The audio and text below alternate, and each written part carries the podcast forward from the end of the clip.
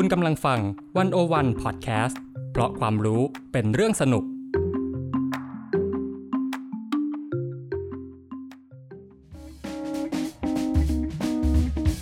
หากคุณกำลังมีความสัมพันธ์ซับซ้อนกับโลกใบนี้ America โลกร้อน is back. เขาอยากเป็นผู้นำโลกครับครับใช่ไหมคำเย็นโลกจะแตกแล้วลูกเอ้ยมาสร้างความสัมพันธ์กับโลกใบนี้ไปกับพวกเรา กับจีนนรัชยาตันจพัฒกุล และมายการทีลาภูริวิไกรในรายการ In In Relationship with IR สวัสดีค่ะ จีนกองบรรณาธิการดิวันวันดอทเวนะคะ ค่ะมายค่ะ เป็นกองบรรณาธิการดีวันโอวันดอทเเหมือนกันค่ะ ตอนนี้คุณผู้ฟังกำลังฟังรายการ In Relationship with IR ตอนที่หนึ่งนะคะ ค่ะ ทีนี้ด้วยความที่รายการของเราเนี่ย ตอนนี้เป็นตอนแรกเลยเนาะก็เลยอยากจะชวนจีนเนี่ยอธิบายให้คุณผู้ฟังฟังสักนิดนึงว่ารายการของเราเนี่ยมันเริ่มมาได้ยังไง หรือว่าชื่อรายการเนี่ยทำไมมันถึงต้องเป็นชื่อนี้ด้วย คือเราทำงานสื่อกันเนาะตอนเนี้ยแต่ว่า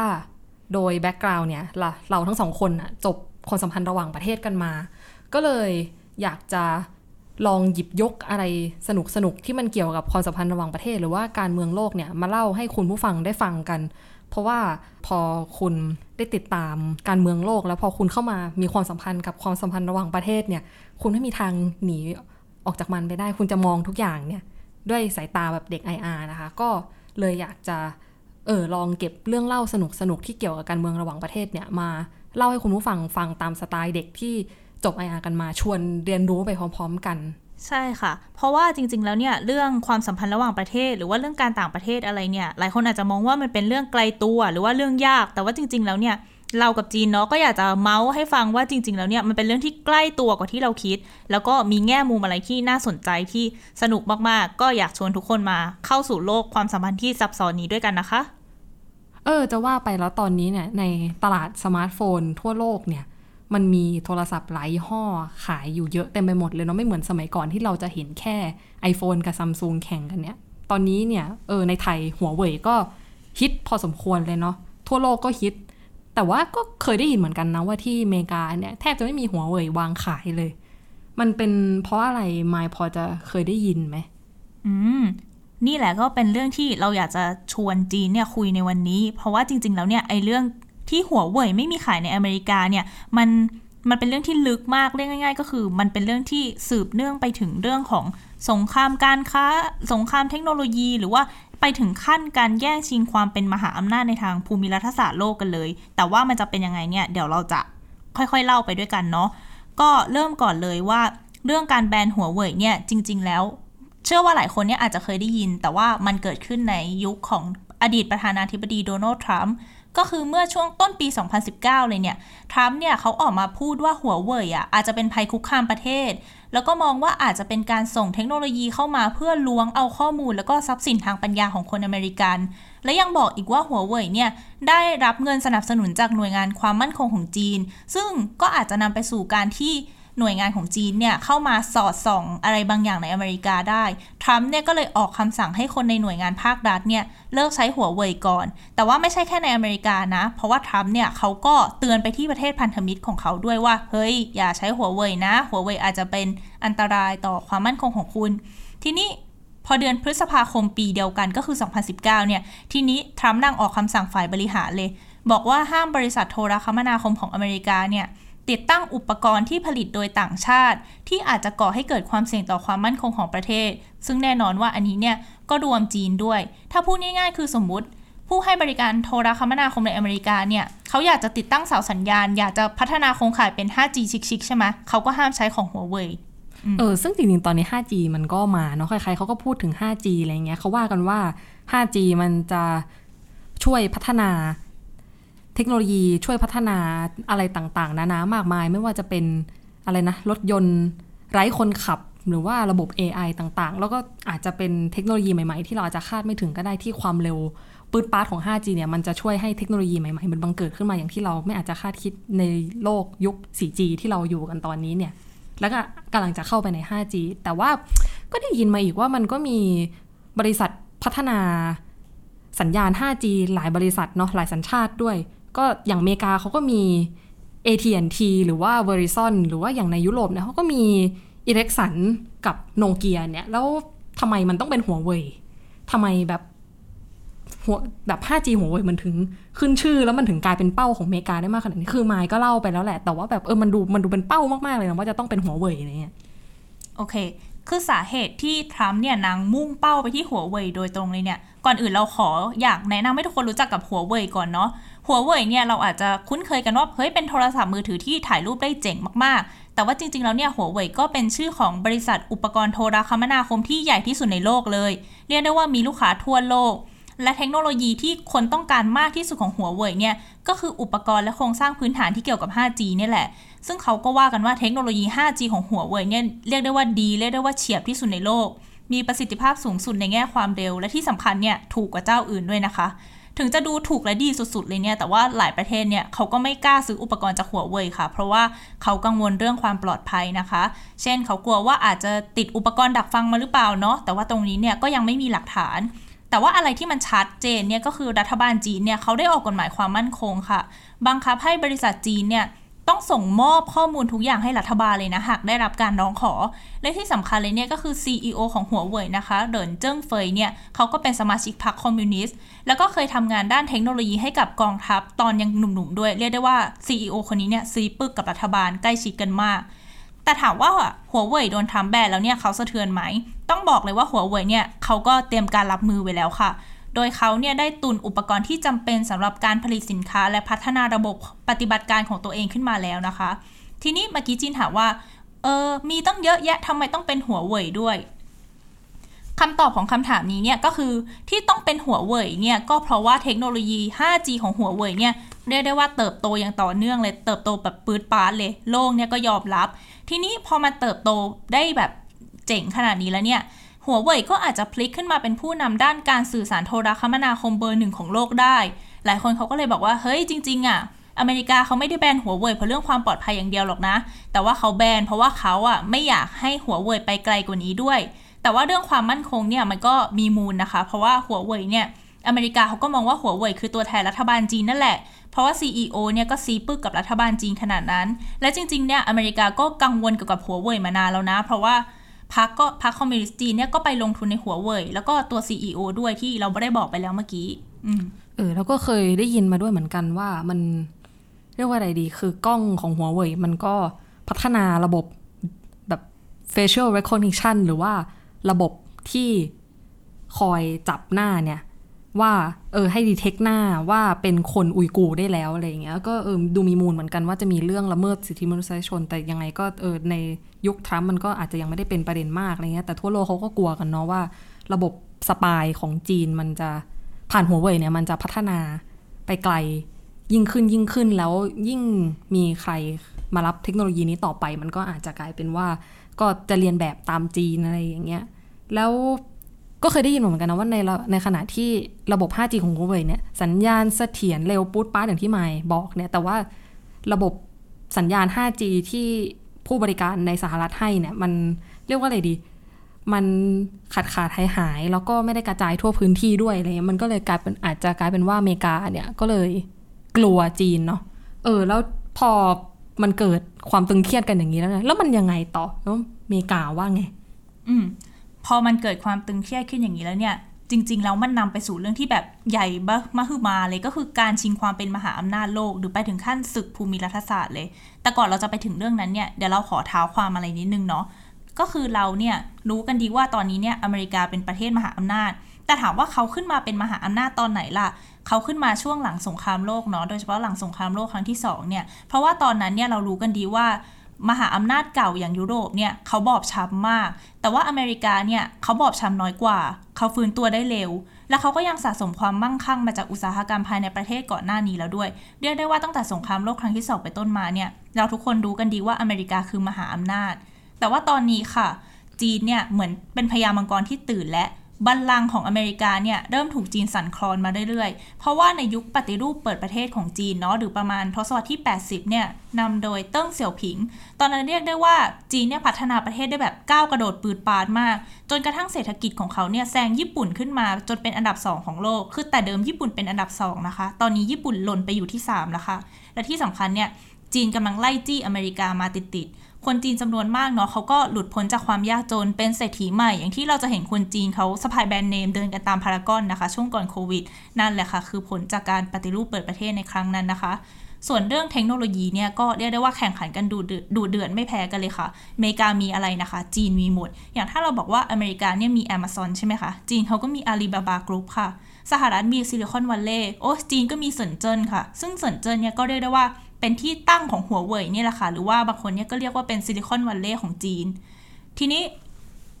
มาในยุคปัจจุบันเนี่ยก็คือยุคของประธานาธิบดีสีจิ้นผิงใช่ไหมคะ เขาให้ความสำคัญกับนโยบายหนึ่งค่ะ ที่เรียกว่า Made in China 2025 ถามว่า Made in China เนี่ยคืออะไร มันคือแผนของรัฐบาลจีนนะคะ ที่เขาเนี่ยปล่อยออกมาในปี 2015 ที่ว่ามุ่งให้จีนเป็นผู้นำด้านการผลิตเทคโนโลยีชั้นสูงค่ะ เช่นพวกปัญญาประดิษฐ์นะคะ หรือว่า AI แล้วก็รวมถึงระบบโทรคมนาคมที่เราพูดกันด้วย เป้าหมายสูงสุดของปักกิ่งเลยเนี่ยก็คือเขาจะลดการพึ่งพาเทคโนโลยีจากต่างประเทศนะคะ แล้วก็สนับสนุนการผลิตเทคโนโลยีชั้นสูงของจีนเองค่ะ โดยเขามีเป้าหมายว่าในปี 2049 นะคะ ซึ่งครบรอบ 100 ปีสถาปนาสาธารณรัฐประชาชนจีนเนาะ เพราะว่าเหมาเจ๋อตงเนี่ยสถาปนาจีนในปี 1949 2049 ก็จะครบรอบ 100 ปี เขาวางเลยค่ะว่าจีนเนี่ยจะต้องกลายเป็นผู้นำตลาดโลก คือพูดง่ายๆนโยบายนี้เนี่ยเขาอยากจะพลิกโฉมจีน จากที่เราเคยได้ยินกันว่าจีนเนี่ยเป็นโรงงานของโลก ไปสู่อุตสาหกรรม 4.0 ค่ะ มุ่งคิดคนและพัฒนาอุตสาหกรรมด้านเทคโนโลยีนะคะ ซึ่งตอนนี้เนี่ยเราก็เห็นแล้วว่าจีนเนี่ยเขาก็เจ๋งในเรื่องเทคโนโลยีพอตัวเลยเนาะเขาพัฒนา 5G ได้สำเร็จ และเขายังมีโปรเจกต์หนึ่งค่ะ ที่เรียกว่าเส้นทางสายไหมในศตวรรษที่ 21 นะคะ หรือว่าที่เรียกกันย่อๆว่า BRI ซึ่ง BRI เนี่ยจะเป็นอะไรที่ เชื่อมโยงระบบโทรคมนาคมระหว่างภูมิภาคต่างๆ ในหลายประเทศทั่วโลก แล้ว BRI เนี่ยยังถูกเรียกได้ว่าเป็นคู่ปรับที่สมน้ำสมเนื้อกับนโยบายหนึ่งของอเมริกาที่ชื่อว่า Indo-Pacific คือถ้าอเมริกาเนี่ยเข้ามาหาพันธมิตรในภูมิภาคนี้โดยใช้ Indo-Pacific นะคะ จีนก็มี BRI สู้เหมือนกันทีนี้พอเราเห็นอย่างนี้แล้วเนี่ย เราจะเห็นว่า Made in China 2025 เนี่ย ก็เป็นอะไรที่เรียกได้ว่า สร้างความประหวั่นพันพึงให้กับอเมริกาพอสมควรเลย อเมริกาแล้วก็หลาย ๆ ประเทศที่พัฒนาแล้วเนี่ยเขาก็มองว่าไอ้ความพยายามในการครอบงำตลาดของจีนเนี่ยมันเป็นปัญหาความมั่นคงของชาติเลยนะ กลุ่มผู้ออกนโยบายเนี่ยก็ยังมองอีกว่าจีนที่เขาใช้โมเดลรัฐเป็นตัวนำเนี่ยรวมไปถึงความทะเยอทะยานในการจะควบคุมซัพพลายเชนของโลกเนี่ยมันอาจจะทำให้อุตสาหกรรมเทคโนโลยีเนี่ยไปตกอยู่ภายใต้การแข่งขันทางภูมิรัฐศาสตร์ คือปี 2018 เนี่ยทำเนียบขาวของอเมริกาถึงกับออกมาบอกเลยว่า ความเคลื่อนไหวทางเศรษฐกิจของจีนเนี่ยไม่ได้เป็นภัยแค่ต่อเศรษฐกิจอเมริกานะ แต่ว่ามันเป็นภัยกับระบบนวัตกรรมของโลก เรียกง่าย ๆ ก็คือเขาเนี่ยรู้สึกไม่โอเค รู้สึกถูกคุกคามกับการพัฒนาอย่างก้าวกระโดดด้านเทคโนโลยีของจีนมานานแล้ว และที่สำคัญเลยเนี่ยจีนอาจจะเอาชนะตะวันตกด้านเทคโนโลยีได้ ซึ่งมันเป็นอะไรที่อเมริกาเนี่ยเขาก็ไม่น่าจะยอมให้เกิดขึ้นได้เออพูดง่ายๆเนาะก็คือการพัฒนาเทคโนโลยีมันมาคู่กับการพัฒนาเศรษฐกิจ ซึ่งถ้าใครมี เทคโนโลยีที่ดีก็ย่อมก้าวกระโดดไปได้ไกลกว่าได้ ซึ่งแน่นอนว่ามันก็นำมาสู่การแข่งขันระหว่างพญามังกรแล้วก็พญาอินทรีเนาะแล้วทีนี้เนี่ยอยากรู้เหมือนกันนะว่าสองประเทศเนี้ยจีนสหรัฐเขาซัดกันยังไงในสนามโลก อืม โอเค เรามาดูการสู้กันของสองพญาอำนาจโลกนี้ก่อนดีกว่า คือก่อนก่อนอื่นเลยเนี่ยเราอยากจะพูดถึงเรื่องการต่อต้านจีนของอเมริกาก่อนเนาะที่มันออกมาเป็นรูปธรรม นอกจากการที่ทรัมป์เนี่ยออกมาแบนหัวเว่ยอย่างแรกเลยคือกระทรวงการต่างประเทศของอเมริกาเนี่ยเขาเริ่มโปรโมทสิ่งที่เรียกว่า 5G Clean Network ซึ่ง 5G Clean Network เนี่ยมันเหมือนเป็นความคิดริเริ่มอย่างหนึ่งในการจะสร้างกลุ่มแนวร่วมเนาะซึ่งกลุ่มแนวร่วมเนี่ยก็อาจจะเป็นได้ทั้งประเทศหรือว่าเป็นบริษัท เพื่อสร้างความมั่นคงให้กับสาธารณูปโภคที่สำคัญ แล้วก็เหมือนเป็นการต่อต้านพรรคคอมมิวนิสต์จีนด้วย เช่น เขาก็มีข้อกำหนดขึ้นมาอย่างหนึ่งว่า เครือข่ายใด ๆ ที่จะใช้เพื่อการอำนวยความสะดวกในทางการทูตเนี่ยจะต้องผ่านช่องทางที่เขาเรียกว่าเป็นช่องทางที่สะอาดเนาะช่องทางที่คลีนแบบครบวงจร หรือถ้าพูดให้ง่ายกว่านั้นเลยเนี่ยก็คือต้องไม่ผ่านอุปกรณ์ที่มาจากจีนนะจ๊ะก็คือคลีนจากจีนเนาะถูกต้องคลีนเนี่ยก็คือคลีนจากจีนนั่นเอง ส่วน อีกอย่างหนึ่งเนี่ยก็คือการโปรโมทสิ่งที่เรียกว่า Open Radio Access Network เนาะซึ่งอันนี้เนี่ยเขามองเลยว่ามันจะเป็นทางออกใน 5G ของโลกเลย ซึ่งมันจะถูกพัฒนาโดยผู้บริการที่ไว้วางใจได้ แต่ถามว่าแล้วใครคือผู้ให้บริการที่ไว้วางใจได้ล่ะ อันเนี้ยอเมริกาก็จะเป็นผู้นิยามเองนะคะ ว่าใครเนี่ยเป็นผู้ที่ไว้วางใจได้ แต่ว่าไอ Open Radio Access Network เนี่ยพูดง่ายๆก็คือมันไม่ใช่กระสุนเงินที่จะแก้ปัญหายากๆ ได้อย่างง่ายแล้วก็ว่องไว เพราะว่าจริงๆแล้วเนี่ยมันก็ ถูกพัฒนาผ่านกระบวนการความร่วมมือข้ามชาติเนาะซึ่งในกระบวนการที่ว่าเนี่ยมันก็มีจีนรวมอยู่ด้วย และที่สำคัญเนี่ยปัจจุบันอย่างที่เราบอกไปแล้วว่าหัวเว่ยเนี่ยเขาเจ๋งแล้วก็มาแรงจริง ๆ หัวเว่ยเนี่ยถือเป็นผู้ให้บริการสิทธิบัตร 5G ที่ใหญ่ที่สุด แล้วต่อให้บอกว่าเฮ้ยไม่เอาหัวเว่ยไม่มีหัวเว่ยเลย ยังไงก็ต้องมีจีนเจ้าอื่นอยู่ดีอะ่ะอีกอย่างก็คือยังต้องมีปัญหาเรื่องศักยภาพในหลาย ๆ ด้านด้วยเมื่อเทียบกับศักยภาพของหัวเว่ยในปัจจุบัน คือก็ต้องบอกเนาะว่า เออต่อให้พยายามจะ exclude หัวเว่ยออกไปยังไงอะไรเงี้ย แต่ว่าสิ่งที่หัวเว่ยทำหัวเว่ยพัฒนามา แล้วมันก็เป็นร่องรอยที่หนีไม่พ้นเนาะใช่ เออ แล้วแต่ละภูมิภาคก็เราก็คงจะเห็นเนาะว่าหัวเว่ยก็ในฐานะผู้ให้บริการก็พยายามจะเสนอการให้บริการโครงข่าย 5G ในหลาย ๆ พื้นที่ในโลกเนี่ยแต่ว่าแน่นอนว่าอเมริกาเนี่ยก็ในฐานะหนึ่งในมหาอำนาจเนาะก็น่าจะ ทิ้งร่องรอยความเป็นมหาอำนาจไว้ในหลาย ๆ พื้นที่ของโลกแล้วแล้วแล้วทีนี้มันซัดกันยังไงเนี่ยในแต่ละที่เนี่ยอะโอเค คืออย่างที่จีนบอกไปแล้วเนาะว่าเวลามหาอำนาจเขาสู้กันเนี่ย มันไม่ได้กระทบแค่พวกเขา แต่มันกระทบพวกเราด้วย ที่กลายเป็นสนามอารมณ์ของพวกเขาเดี๋ยวสรุปย่อๆก่อนก่อนที่เราจะไปเจาะลึกกันในบางภูมิภาคที่น่าสนใจนะคะ ก็คือปัจจุบันเนี่ย ข้อมูลล่าสุดก็คือออสเตรเลีย เยอรมนี ญี่ปุ่น นิวซีแลนด์ รวมไปถึงอเมริกาเองเนี่ย เขาไม่เอาหัวเว่ยแน่ ๆ แต่บางประเทศเนี่ยก็เลือกเดินทางสายกลางเนาะ เช่น สิงคโปร์ในเดือนมิถุนายนปีที่แล้วเนี่ยเขาก็ออกประกาศว่า เออ เขาจะให้ผู้ให้บริการฝั่งยุโรปเนี่ยเป็นผู้จัดหาแกนเครือข่าย 5G ให้ แต่เขาก็ไม่ได้เอาหัวเว่ยออกไปนะคะ ก็มีการเซ็นข้อตกลงเหมือนกันว่าจะเร่งการบูรณาการกับระบบนิเวศด้านเทคโนโลยีดิจิทัลของฝั่งจีนด้วย ทีนี้เราพูดภาพรวมไปแล้ว เรามาดูสนามอารมณ์ของสองมหาอำนาจกันดีกว่าค่ะ สนามอารมณ์แรกยุโรปค่ะ สนามสำคัญ เป็นมหามิตรของสหรัฐเลย อยากชวนจีนคุยนิดนึงว่าสนามอารมณ์ยุโรปเนี่ยเขาเป็นมายังไงกันอะสิ่งที่มันเกิดขึ้นในสนามอารมณ์ยุโรปเนาะก็คืออันดับแรกเนี่ยอยากให้ อยากชวนคุณผู้ฟังจินตนาการถึงแผนที่โลกก่อนว่า ยุโรปเนี่ยอยู่ตรงกลางระหว่างจีนกับสหรัฐ ถ้ามองไปทางตะวันตกของยุโรปเนี่ยข้ามมหาสมุทรแอตแลนติกไปเราก็จะเห็นอเมริกาตั้งตางานอยู่ไว้ ข้างๆตรงนั้น แต่ถ้าเกิดเรามองไปทางฝั่งตะวันออกเนี่ยเราก็จะเห็นจีนห่างออกไปไม่ไกล ทีนี้เนี่ยแน่นอนว่าจีนก็ตั้งใจอยากจะรุกตลาด โครงสร้างพื้นฐาน 5G ในยุโรปอยู่แล้วเพราะว่าคุณภาพของหัวเว่ยเนี่ยก็อย่างที่ได้คุยกันไปหลายรอบแล้วว่าระบบเสถียรราคาถูกประเทศในยุโรปหลาย ๆ ประเทศก็หวั่นไหวไม่น้อย ถึงแม้ว่าจะยังมีความตะขิดตะขวงใจเรื่อง ความน่าไว้วางใจของหัวเว่ยเนี่ย แล้วถ้าเทียบกับในประเทศยุโรปเองในทวีปยุโรปเองเนี่ย อย่างที่ก็ได้เกินไปแล้วเหมือนกันว่า อิเล็กสันกับโนเกียที่ต่ก่อนก็คือเป็นบริษัทเทคบิ๊กบึ้มในช่วงประมาณปี 1990 เนี่ยเอ่อตอนเนี้ยก็ค่อนข้างไล่ตามโลกเทคโนโลยีได้ไม่ทันเท่ากับอย่างน้อยก็เทียบกับหัวเว่ยก็ไม่ทันแน่ๆหัวเว่ยก็เลยดูค่อนข้างน่าสนใจสำหรับหลายประเทศในยุโรปเช่นกัน แต่ทีนี้เนี่ยก็อย่างที่ทราบกันดีว่ายุโรปกับอเมริกาเนี่ยก็มีความสัมพันธ์ที่ค่อนข้างใกล้ชิดแน่นแฟ้นมาแต่ไหนแต่ไรแล้ว แน่นอนว่าพอรัฐบาลทรัมป์เนี่ยตัดสินใจแบน 5G หัวเว่ยหลายประเทศก็ถูกทรัมป์เนี่ยสร้างส่งแรงกดดันว่า เฮ้ย เราจะต้องช่วยกันแบนหัวเว่ยนะเฟ้ยอะไรเงี้ยแต่ว่าท่าทีของยุโรปเนี่ยท้ายที่สุดแล้วในภาพรวมก็จะเห็นการพยายามคานอำนาจไม่ได้แบนตามที่ทรัมป์กดดันให้แบน หรือว่าก็ไม่ได้เอ็นไปทาง จีน โดยเฉพาะว่าจะต้องเอ้ยเอาหัวเว่ยเข้ามานะ คือผลตอบรับต่อแรงกดดันของสหรัฐในแต่ละประเทศเนี่ยมันก็ต่างกันไปพอสมควร คือในระยะช่วงแรกในปี 2019 เนี่ย ประเทศหลายประเทศในยุโรปตะวันตกอย่างเยอรมัน สเปน อังกฤษเนี่ย ไม่ได้ตัดสินใจแบนหัวเว่ยตามสหรัฐไปเลยเสียทีเดียว ส่วนประเทศยุโรปกลางอย่างเช็กหรือโปแลนด์เนี่ยก็ถูกสหรัฐล็อบบี้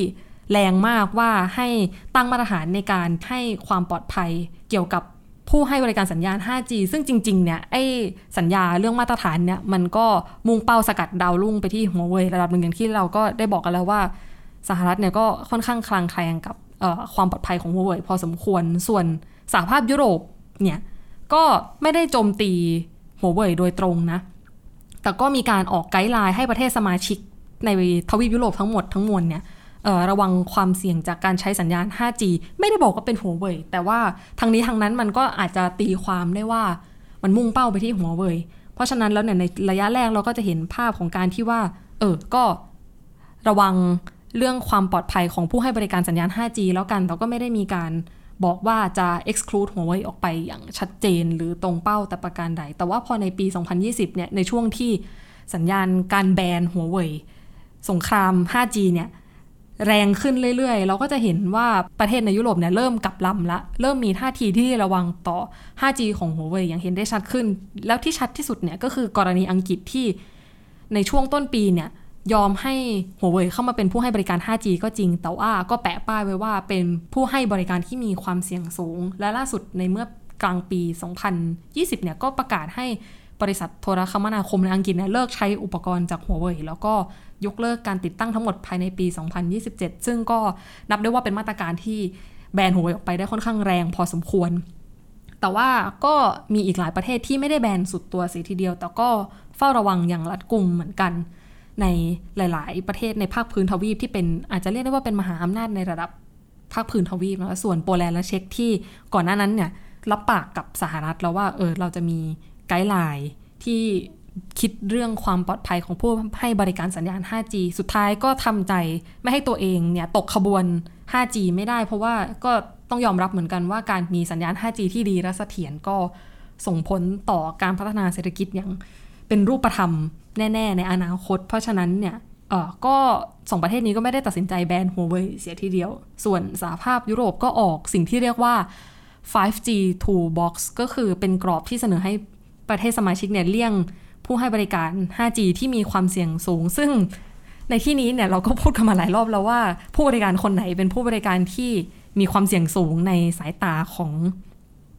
อาอาจจะเรียกว่าเป็นของสหรัฐและมหามิตรนะคะ คือพอฟังมาทั้งหมดทั้งมวลนี้เนี่ยก็อาจจะเห็นว่ายุโรปเนี่ยมีท่าทีที่ค่อนข้างแบบ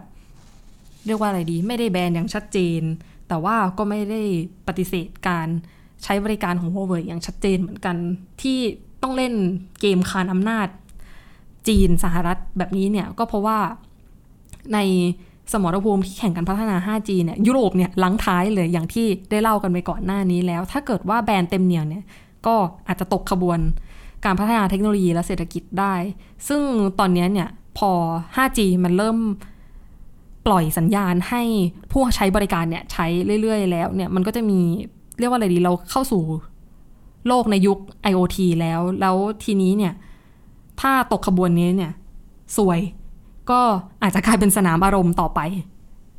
อันทีนี้เราเราทัวร์อดีตมหาอำนาจเก่าไปแล้วเนาะยุโรป แล้วมันมีทวีปอื่น ๆ ที่น่าสนใจอีกไหมมายที่ได้กลายเป็นสนามอารมณ์ของสองประเทศนี้ อีกสนามอารมณ์หนึ่งเนาะที่เรียกได้ว่า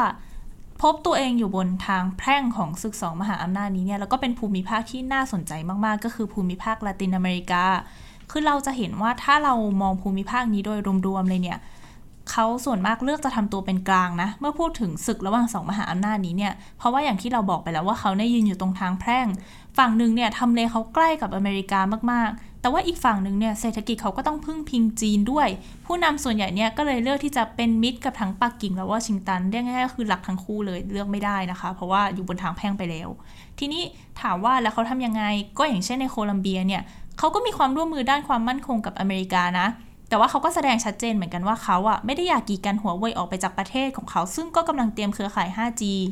แต่ว่าในปี 2021 เนี่ยไอกลยุทธ์การวางตัวเป็นกลางของลาตินอเมริกาเนี่ยก็อาจจะเจอความท้าทายหนักเพราะว่ามันเริ่มมีความกดดันทางการทูตเกิดขึ้น รัฐบาลในลาตินอเมริกาจำนวนมากเนี่ยเขาก็เริ่มตัดสินใจอนุญาตให้หัวเว่ยเข้ามาเตรียมอุปกรณ์เพื่อสร้าง 5G Cellular Network ในประเทศของเขาและและในภูมิภาคเนี่ยก็มีดีเบตเรื่อง 5G เยอะมากในช่วง 2-3 ปีที่ผ่านมาเนาะ แต่ว่าไม่ว่าจะเลือกทางไหนเนี่ยก็ต้องบอกว่าลาตินอเมริกาเนี่ยเป็นภูมิภาคที่เสี่ยงกับการจะเจอทางแพร่งทางด้านภูมิรัฐศาสตร์หมด บางประเทศเนี่ยเขาแสดงท่าทีชัดเจนมากเลยว่า เฮ้ย ไม่ว่ายังไงก็ตามฉันอะจะอยู่กับผู้ประมูลรายที่ใหญ่กว่า เช่นในเอกวาดอร์เนาะเขาก็ มีองค์กรหนึ่งของอเมริกาที่เป็นองค์กร International Development Finance Corporation เรื่องการเงินเนี่ยเขาก็เข้ามาเจรจาเรื่องกรอบที่เขาจะดีลช่วยจ่ายเงินพันล้านดอลลาร์ ซึ่งเอกวาดอร์เนี่ยเป็นหนี้ที่กู้ยืมมาจากจีน แต่ว่าไม่ได้จ่ายให้ฟรีๆนะจ๊ะ เธอต้องเอาหัวเว่ยออกไปจากเครือข่ายโทรคมนาคมของประเทศเธอด้วย แต่ว่าดีลนี้เนี่ยก็ถูกวิพากษ์วิจารณ์เยอะมากๆ ส่วนในบราซิลเนี่ยทรัมป์ของเราเขาก็หว่านล้อมให้บราซิลเนี่ยเข้าร่วม Clean Network ของอเมริกาที่เราพูดไปแล้วเนาะ ซึ่งก็เป็นความริเริ่มที่จะเอาหัวเว่ยออกไปเหมือนกันนั่นแหละ แต่ว่าบราซิลเนี่ยปฏิเสธนะจ๊ะ ซึ่งส่วนหนึ่งเนี่ยเราก็อาจจะมองได้นะว่าเรื่องเนี้ยมันมาจากเรื่องวัคซีนกันโควิดของจีน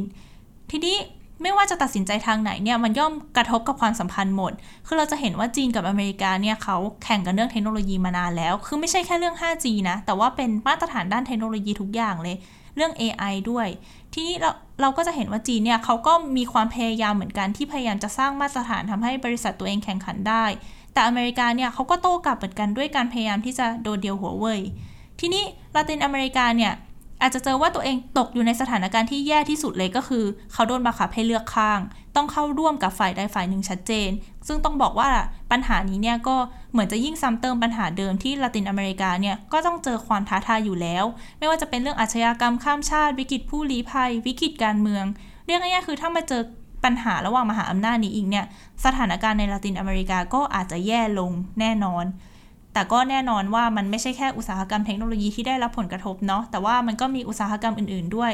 อย่างในปี 2020 เนี่ยปีที่ผ่านมาชิลีอะเขาก็เริ่มประมูล 5G ในประเทศของตัวเองแล้ว แต่ว่าเขาไม่แบนหัวเว่ยนะจากการจัดหาองค์ประกอบชิ้นส่วนต่างๆ ส่วนประเทศในลาตินอเมริกาส่วนใหญ่เนี่ยตอนนี้เขาก็เริ่มเขียนกฎการประมูลของตัวเองบ้าง แต่ว่าก็อย่างที่บอกไปว่าเขาว่าเรื่องไม่ได้จริง ๆ ว่าจะอยู่กับปักกิ่งหรือวอชิงตัน เขาต้องเอาทั้งคู่ เพราะฉะนั้นเนี่ยเขาก็ป้องกันการกระทบกระทั่งกับทั้งจีนแล้วก็อเมริกา เขาก็เขียนข้อยกเว้นนะ เช่น โอเค เขาจะไม่แบนส่วนประกอบจากจีน แต่ว่าเพื่อเอาใจวอชิงตันนิดนึงก็ให้มีกลไกตรวจตาอะไรนิดๆหน่อยๆเผื่อว่าวอชิงตันจะได้รู้สึกโอเค หรือว่าอาจจะให้การสนับสนุนทางการเงินกับประเทศเขาบ้าง แต่ว่าสิ่งที่เราพูดได้เลยเนี่ยก็คือไม่ว่าประเทศในลาตินอเมริกาจะตัดสินใจยังไงเนี่ยมันมีผลแน่นอน แล้วก็ไม่ได้มีผลกับแค่แต่ละประเทศด้วย แต่ว่าจะมีผลกับลาตินอเมริกาในภาพรวมทั้งหมด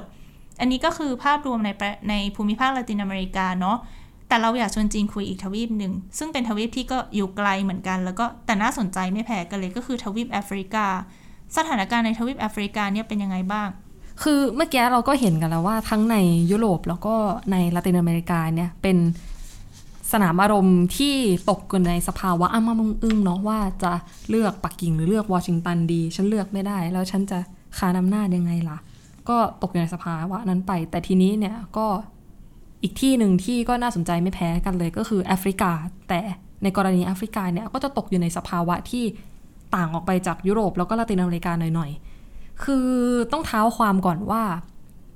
เมื่อกี้อย่างที่เราคุยกันไปแล้วว่าจีนเนี่ยมีอภิมหาโปรเจกต์เส้นทางสายไหม ซึ่งแอฟริกาเนี่ยก็คืออยู่ในเส้นทางนี้ด้วย แล้วทีนี้เนี่ยก็ควบคู่กันไปกับ BI เนาะเส้นทางสายใหม่ในศตวรรษที่ 21 มันไม่ได้มีแค่พวกเครือข่ายเครือข่ายอินฟาสตรักเจอร์ต่างๆ ที่เป็นเครือข่ายในเชิงกายภาพที่เราจะเห็นเป็นตึกรามบ้านช่องหรือว่าเห็นรถไฟ เส้นทางรถไฟอะไรต่างๆนานาเนี่ยมันไม่ได้มีแค่นั้นแต่มันมีเครือข่ายแบบดิจิตอลด้วยที่จีนเข้าไปลงทุนพัฒนาในแอฟริกา ก็แน่นอนว่าเลี่ยงไม่พ้น ถ้าเป็นถ้าพูดถึงเครือข่ายดิจิตอลเนี่ยก็ต้องพูดถึงหัวเว่ยหัวเว่ยก็เข้าไปลงทุนจัดการเครือข่ายพื้นฐานทางดิจิตอลเนี่ยให้ในแอฟริกา ซึ่งในกรณีแอฟริกาเนี่ยจีนอะเข้าไปเต็มๆเลยแล้วในมุมมองของแอฟริกาเนี่ยอาจจะต่างไปจากทวีปอื่นๆ สักหน่อยหนึ่งก็คือในขณะที่ในยุโรปละกัน พูดถึงเรื่องว่าเราจะเลือก การพัฒนา 5G ซึ่งมันสัมพันธ์กับการพัฒนาเศรษฐกิจในอนาคตเนี่ย หรือว่าเราจะเลือกความมั่นคงที่เทคโนโลยีหัวเว่ยเนี่ยถูกกล่าวหาว่าอาจจะนำพาไปสู่การสอดส่องสอดแนมจารกรรมข้อมูลหรือการละเมิดสิทธิมนุษยชนต่าง ๆ เนี่ย มันเป็น choice ที่ต้องเลือกมันเป็นทางแพร่งที่ต้องเลือกแต่สำหรับแอฟริกาเนี่ยทางแพร่งเนี้ยเป็นทางแพร่งที่เลือกได้ไม่ยากมากนะ เพราะอย่างที่บอกไปแล้วว่าประเทศเนี้ยทวีปเนี้ยกำลังอยู่ในขั้นพัฒนา คือในที่อื่นอาจจะพูดก็จริงว่า เออ เราจะเลือก 5G จากผู้ให้บริการคนไหนดีนะ แต่ที่นี่เนี่ยที่แอฟริกาก็ยังเป็นปัญหาอยู่ว่าทั่วทั้งทวีปเนี่ยยังมีอินเทอร์เน็ตอยู่ไม่ครบดีนัก หรือสัญญาณก็อาจจะคุณภาพไม่ดี แม้กระทั่ง 3G หรือ 4G เนี่ยก็ยังเป็นเรื่องที่ต้องพัฒนาต่อไปเลยเพราะฉะนั้น choice เนี้ยการที่จีนเข้ามาในมุมมองของแอฟริกาก็คือเขาเลือกการพัฒนาซะมากกว่า ซึ่งจีนก็ตอบโจทย์เรื่องนี้ได้ดีสำหรับแอฟริกา เราก็จะเห็นว่าไม่ได้เป็นสนามแอฟริกาเนี่ยไม่ได้เป็นสนามอารมณ์ที่รุนแรงเท่าไหร่นักแต่อาจจะเป็นสนามของจีนอีกแห่งหนึ่งโอเค เราเห็นสนามอารมณ์หรือว่าสถานการณ์ในแต่ละทวีปไปแล้ว ทีนี้เรากลับมาพูดถึงพี่เบิ้มที่ก่อให้เกิดสนามอารมณ์ในครั้งนี้บ้าง เราอย่างที่เราคุยกันไปตอนต้นแล้วเนอะจีนว่า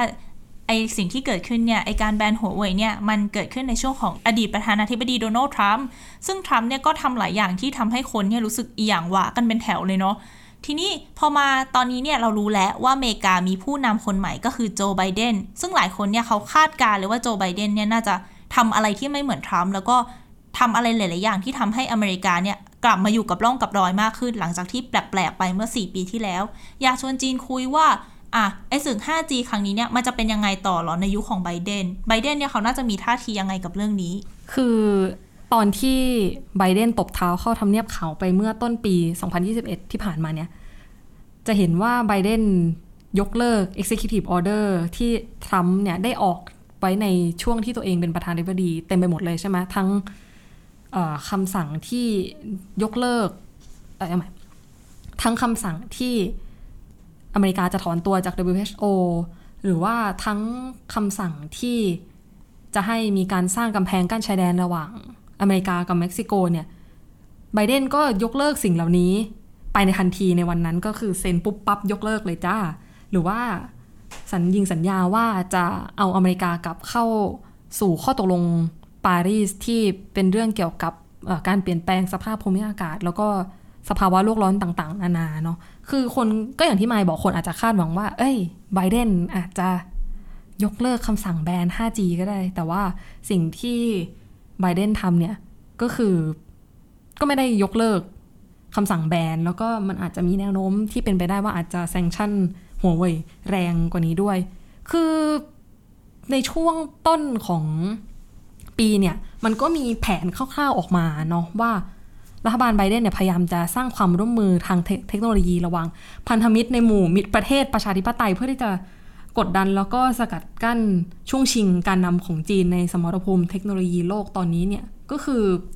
คือในยุคทรัมป์มันมีโอแลนด์แล้วก็จริงอย่างที่หมายได้เล่าไปเมื่อกี้เนาะแต่ว่ารัฐมนตรีการต่างประเทศในรัฐบาลไบเดนเนี่ยก็มองว่า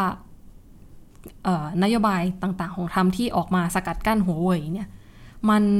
สกัดกั้นได้ไม่ค่อยมีประสิทธิภาพ เพราะว่ามันขาดการร่วมมือกันอย่างเป็นระบบในหมู่พันธมิตรนี่แหละ ทีเนี้ยรัฐบาลไบเดนเนี่ยก็เลยมีแผนจะรวมพันธมิตรในหมู่ประชาธิปไตยเนี่ยคานกับพันธมิตรของจีนในทางเทคโนโลยี เขาก็เรียกกันขำๆก็อาจจะไม่ขำนะว่าเป็นศึกระหว่างเทคโนโดโมคราซีกับ เทคโนออโตคราซีหรือว่าเออเหล่าพันธมิตรเทคโนโลยีประชาธิปไตยคานสู้กับเหล่าพันธมิตรเทคโนโลยีที่เป็นเผด็จการนะคะ เพราะว่าก็อย่างที่ทราบกันว่าจีนและพันธมิตรที่เป็นเผด็จการต่างๆเนี่ยเขากำลังถือแต้มต่อที่เหนือฝั่งโลกตะวันตกที่เป็นประชาธิปไตยอยู่ในแง่ของเทคโนโลยี นอกจากที่จีนเนี่ยจะมีเทคโนโลยี 5G ที่ล้ำกว่าแล้วอะไรเงี้ย การสร้างพันธมิตรของจีนเนี่ยก็เป็นระบบมากกว่ามาก ๆ อย่างที่เราก็ได้พูดกันหลายรอบแล้วว่าจีนก็มี BRI มีดิจิตอล BRI อะไรต่างๆ นานาเนี่ย เพราะฉะนั้นเนี่ยเอ่ออเมริกาก็ต้องสร้างพันธมิตรที่เป็นระบบที่จะรวมกันพัฒนาเทคโนโลยี แล้วก็สกัดจีนเนี่ยออกจากการเข้าถึงเทคโนโลยีชิ้นส่วน แล้วก็ซอฟต์แวร์ต่างๆ ที่สหรัฐและพันธมิตรเนี่ยเป็นผู้ผลิตเพื่อที่พยายามกั้นให้จีนเนี่ย ตามไม่ทันสหรัฐ หรือว่าไม่เข้าถึงเทคโนโลยีอะไรบางอย่างของสหรัฐได้ แล้วก็อาจจะกั้นความพยายามของจีนที่พยายามจะเผยแพร่เทคโนโลยีต่าง ๆ นานาเหล่านี้ที่ฝั่งสหรัฐเนี่ยก็บอกว่า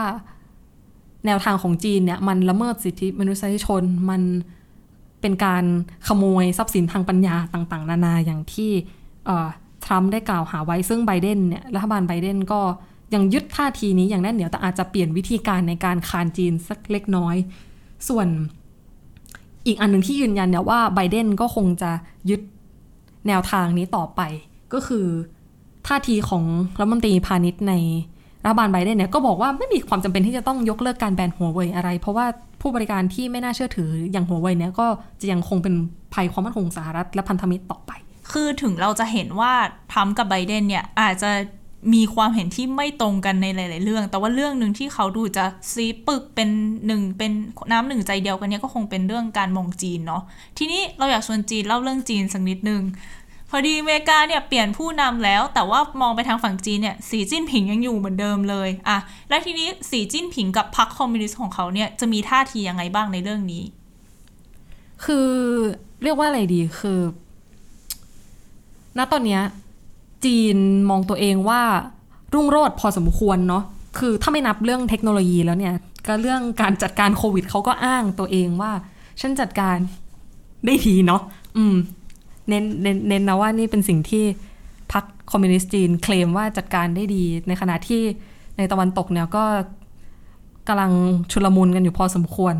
ก่อนก่อนหน้าที่จะเริ่มมีวัคซีนเนาะแล้วแต่ทีนี้เนี่ยในแง่เทคโนโลยี ต่อให้จีนจะมีเทคโนโลยีการพัฒนาเทคโนโลยีที่ล้ำขนาดไหนก็ตามเนี่ยแต่เบื้องหลังเบื้องลึกเนี่ยมันก็มีเอกสารออกมาค่ะว่า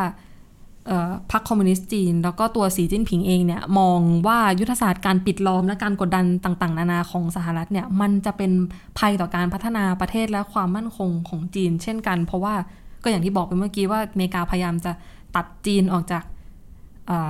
ความก้าวหน้าทางเทคโนโลยี ที่สหรัฐกำลังจะค่อยๆไต่เส้นก้าวเข้ามาเนาะเพราะฉะนั้นเนี่ยสิ่งที่จีนตัดสินใจจะทำเนี่ย คือเขาก็จะพัฒนาของเขาต่อไปนั่นแหละ แต่ว่าในแผน 5 ปีที่กำลังจะออกมาเนี่ยเขาก็ลือกันว่าการพัฒนาเศรษฐกิจต่างๆ นานาของจีนที่มันอยู่บนฐานของ การพัฒนาเทคโนโลยีทั้ง AI ทั้ง 5G เนี่ยจีนไม่ได้ตั้งใจจะเอาไปขานอะไรกับสหรัฐมาก แต่ว่าเป้าสำคัญที่จีนยกขึ้นมาเนี่ยก็คือจีนบอกว่าการพัฒนาต่างๆ แล้วเนี่ยจะเป็นไปเพื่อให้จีนเนี่ยสามารถพึ่งพาตัวเองได้ในอนาคต พูดง่ายๆก็คือว่าก็ถ้าอเมริกาจะ exclude ใช่ไหม ได้ ฉันก็จะพัฒนาของฉันไปนี่แหละ ฉันก็จะพึ่งตัวเองต่อไปเนาะแต่ว่าในขณะเดียวกันเนี่ย เมื่อไม่นานมาเนี่ย เหรินเจิ้งเฟยซีโอหัวเว่ยเนี่ยก็ออกมาให้สัมภาษณ์นะคะ ว่าอยากจะลดความตึงเครียดจากมาตรการแบนหัวเว่ยของสหรัฐเนี่ยเขาก็ออกมาบอกว่า ฉันพร้อมต่อสายคุยกับไบเดนนะ แล้วก็เสนอให้รัฐบาลไบเดนเนี่ยเริ่มกลับไปใช้นโยบายที่เปิดการค้าเสรีกับหัวเว่ยมากขึ้น ให้มีการค้าขายเทคโนโลยีต่างๆ นานามากขึ้น เพราะว่าถ้าเกิดว่ากลับมาค้าขายกันได้แล้วเนี่ย ทั้งอเมริกาทั้งจีนก็จะ วินวิน ไม่ได้ตกอยู่ในสภาพสงครามการค้าที่มันมีใครได้ใครเสียขนาดนี้ แต่ว่าทางนี้ทางนั้นเนี่ยมันจะเป็นยังไงต่อไปก็ค่อยว่ากันเนาะว่าสุดท้ายแล้วท่าทีของจีนต่อสหรัฐเนี่ยมันจะเป็นไปทางไหนกันแน่ ทีนี้เราเห็นท่าทีของพี่เบิ้มทั้งสองฝ่ายแล้วเนาะอย่างที่จีนเล่าให้เราฟัง คือถ้าเปรียบเรื่องนี้เป็นหนังเนี่ยเรียกได้ว่ามันก็น่าจะเป็นหนังที่มีภาคต่อแน่นอน จอดำแล้วขึ้น to be continue แล้วแล้วก็น่าจะเป็นหนังที่มีภาคต่อยาวนานไปอีก นานเลยด้วย เพราะว่าไบเดนก็เพิ่งขึ้นมาเพิ่งเข้าทำเนียบข่าวเมื่อเดือนมกราเราก็ไม่รู้ว่าท่าทีต่อไปของเขาเนี่ยจะเป็นยังไง อาจจะรุนแรงแบนแรงกว่าทำก็ได้ใครจะไปรู้ หรือว่าจีนเองเนี่ยเขาก็มุ่งมั่นมาดหมายตั้งเป้าของเขาไว้แล้ว 2049 เนี่ยยิ่งใหญ่แน่นอน ทีนี้ชวนจีนคุยเป็นการปิดท้าย ตอนต่อไปของหนังเรื่องนี้เนี่ยน่าจะเป็นยังไง เราคาดการอะไรได้ไหมในอนาคต หรือว่าถ้าใช้สับเด็ก IR หน่อยเนี่ยมันมีโอกาสไหมที่โลกเนี่ยจะแตกออกเป็นไบโพล่าเป็นโลกสองขั้วที่มีจีนกับสหรัฐเนี่ยคานอำนาจกันอย่างชัดเจนมากขึ้น คือถ้าพูดถึงเรื่องศึก 5G จีนสหรัฐเนี่ยถ้าเราไปดูตามเว็บต่างๆที่มีบทความเกี่ยวกับ IR ออกมาเรื่อยๆเนาะเขาก็จะชอบพาดหัวกันว่าศึกครั้งนี้เนี่ย มันเป็น Digital Iron Curtain หรือว่าเป็น เทคโควอหรือว่าเป็นสงครามเย็นเทคโนโลยีเนาะซึ่ง